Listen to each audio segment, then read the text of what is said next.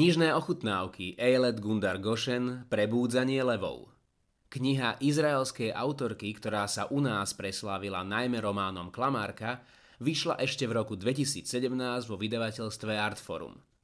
Gundar Goshen v nej zasahuje aktuálne témy ako korupcia a migrácia. Jej príbeh za až krimi detektívnym motívom sa odohráva v horúcom prostredí izraelskej púšte – Nechýba pre autorku typický ponor do psychológie postav, vďaka ktorému sa prebúdzanie levov stáva akýmsi novodobým zločinom a trestom. A v momente, keď doňho narazil, si pomyslel, že svieti ten najkrajší mesiac, aký kedy videl. A aj v prvej chvíli po tom, čo doňho narazil, stále myslel na mesiac a aj ďalej myslel na mesiac a potom odrazu na mesiac prestal myslieť. Ako keď sfúkneš sviečku. Počuje, ako sa dvere terénneho auta otvárajú a vie, že ich otvára on. Že vystupuje on. Lenže táto informácia akoby sa netýkala jeho tela. Pripomína skôr pocit, keď jazyk prechádza po ďasná chvíľu po lokálnej anestézii. Všetko je tam, kde má byť. Všetko je tam, kde má byť, no inak. Jeho nohy kráčajú po kamenistej púšti a pri každom kroku počuje chrč, chrč a ten zvuk dokazuje, že naozaj kráča. A kde si na konci ďalšieho kroku ho čaká človek, ktorého zrazil. Stadiel toho nevidno, no je tam. Ešte jeden krok a bude pri ňom. Nohu má už vo vzduchu, ale spomaluje. Pokúša sa oddialiť ďalší krok, ten posledný, po ktorom sa už nebude môcť vyhnúť pohľadu na človeka ležiaceho na okraji cesty. Keby to len šlo zabrzdiť, tento krok, ale tento krok sa zabrzdiť nedá. Rovnako ako sa nedá zabrzdiť okamih pred ním. Presne ten okamih, keď terénne auto narazilo do človeka, teda presne ten okamih, keď človek za volantom auta zrazil kráčajúceho človeka. Až po ďalšom kroku zistí, či je ten ešte človekom, alebo už niečím iným. Už len pri pomyslení na to slovo noha vo vzduchu zmeravie. Uprostred kroku, lebo možno keď urobí krok, zistí, že človek už nie je človekom. Že je iba ľudskou škrupinou, zvrásnenou škrupinou a človeka niet. A ak ležiaci človek už nie je človekom, ťažko si predstaviť, čo čaká človeka, čo stojí roztrasený, neschopný urobiť jeden obyčajný krok. Čo bude s ním? V tú noc dobre spal. Ba viac ako dobre. Spal výborne. Hlbokým, nerušeným spánkom, ktorý pokračoval aj po tom, čo vyšlo slnko. Aj po tom, čo deti vstali z postele. Aj po tom, čo na ne liad zakričala, aby sa ponáhľali. Spal ďalej, keď jahli fňukal pre hračku, ktorá nesplnila jeho očakávanie. Spal, hoci Itamar zapol nahlas televízor. Spal, keď sa zatvorili dvere a bolo počuť zvuk auta vzdialujúceho sa s celou jeho rodinou. Spal a spal a spal a stále spal. Až do chvíle, keď už spať nemohol. A vtedy sa prebral. Poludňajšie svetlo vnikalo cez žalúzie a poskakovalo po stenách izby – Vonku štebotal akýsi vták. Malý odvážny pavúčik sa odhodlal na protestnú akciu proti liatinej vášni pre čistotu a usilovne si tkal sieť v kúte nad postelou. Ejtan dlhší čas pozoroval pavúka, až kým sa hmla jeho zdravého spánku nerozptýlila a nezanechala po sebe prostú pravdu. Včera v noci zrazil človeka a pokračoval v jazde. Každá bunka v jeho tele precitla do tejto jednoznačnej a nezmeniteľnej reality. Zrazil človeka. Zrazil človeka a pokračoval v jazde. Znova a znova si opakoval tieto slová v snahe pospájať jednotlivé hlásky a slabiky do jasnej, zrozumiteľnej výpovede. Ale čím viac si ich opakoval, tým viac sa mu v hlave rozpadali, až celkom stratil svoju súcnosť. Teraz celú vetu už aj vyslovoval tak, aby jej zvuk naplňal prázdno izby. Zrazil som človeka.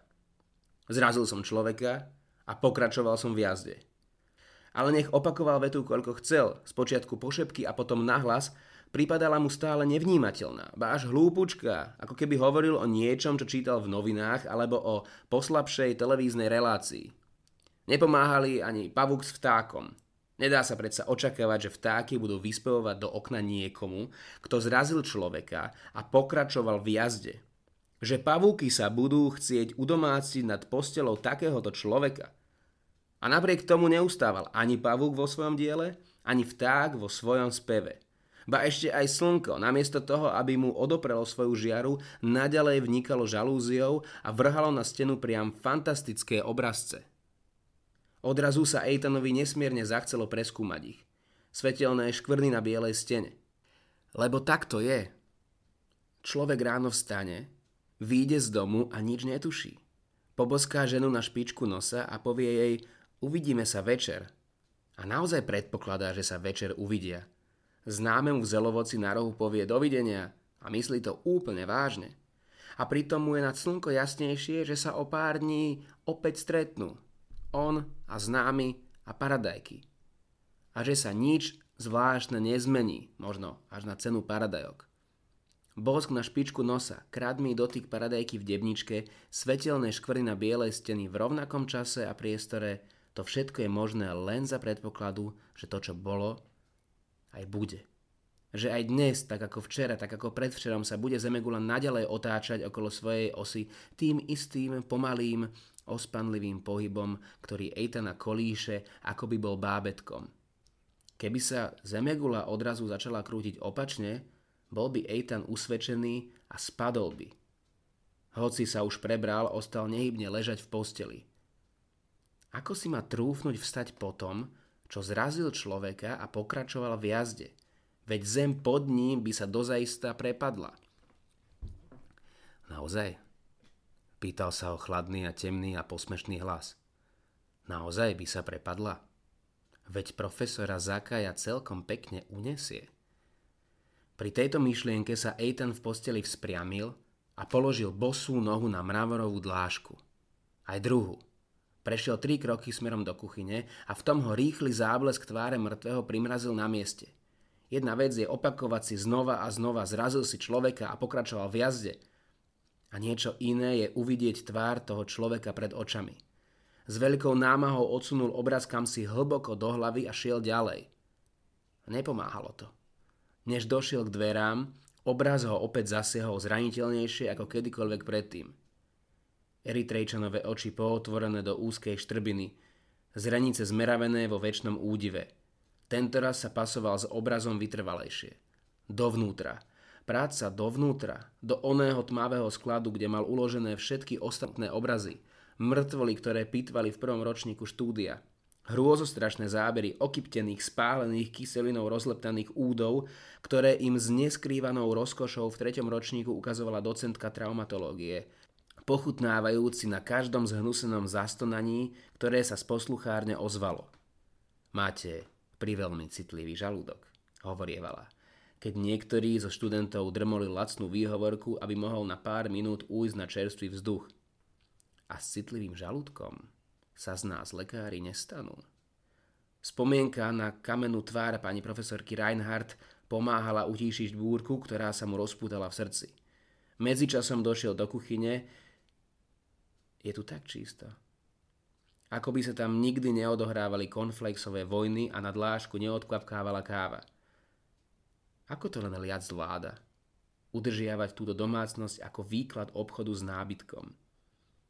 Cez veľké okno sklzol pohľad na zaparkované terénne auto.